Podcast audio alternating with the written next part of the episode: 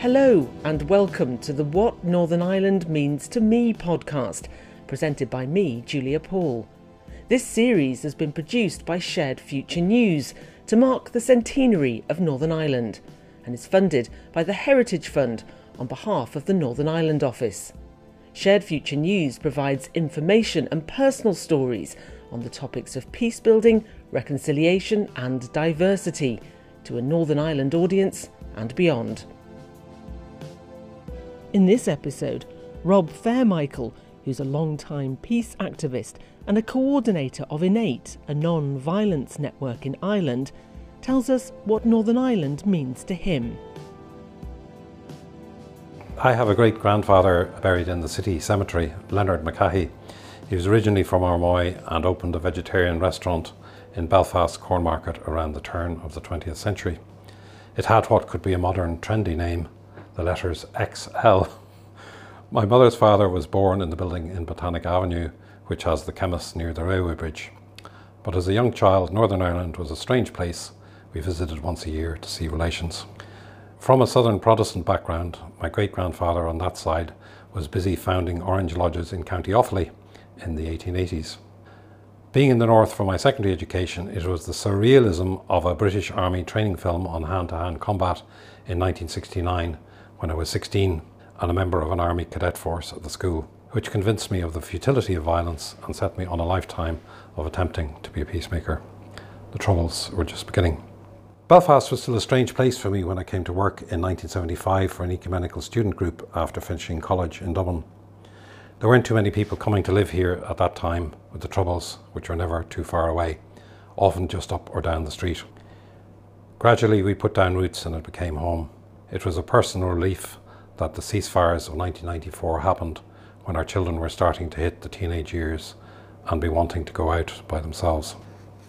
Although it has almost never been my paid employment, I've been involved with many different peace initiatives over the years and don't consider Northern Ireland to be at peace for two reasons unresolved sectarian and troubles issues, and involvement with militarism and the arms trade, including missiles, drones, and laser weapons being made in Belfast people were killing each other in Northern Ireland.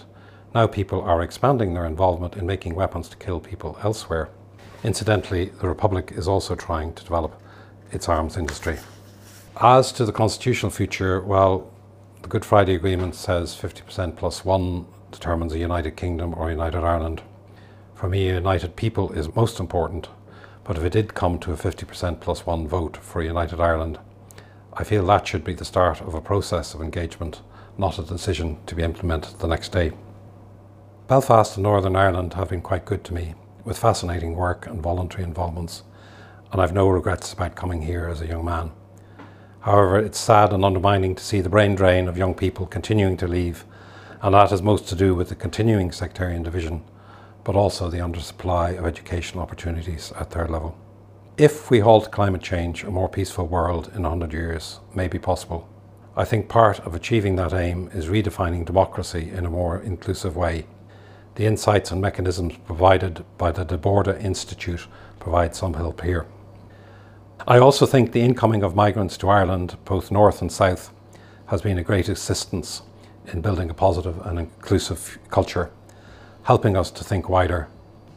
In Colum Sands' words, it's time that we were learning to count higher up than two we still have a huge amount of work to do. What Northern Ireland Means to Me is produced by Shared Future News. Our staff include Alan Leonard, Alan Maben, and Julia Paul. Our theme song is Figure in the Fog by Jordan McMurray, with thanks to Music Paths. This and other episodes with transcripts are available at the Shared Future News website sharedfuture.news. You can also follow us on Facebook at Shared Future News and Twitter at Shared Future.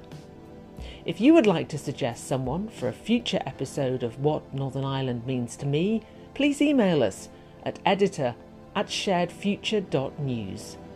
Thanks for listening.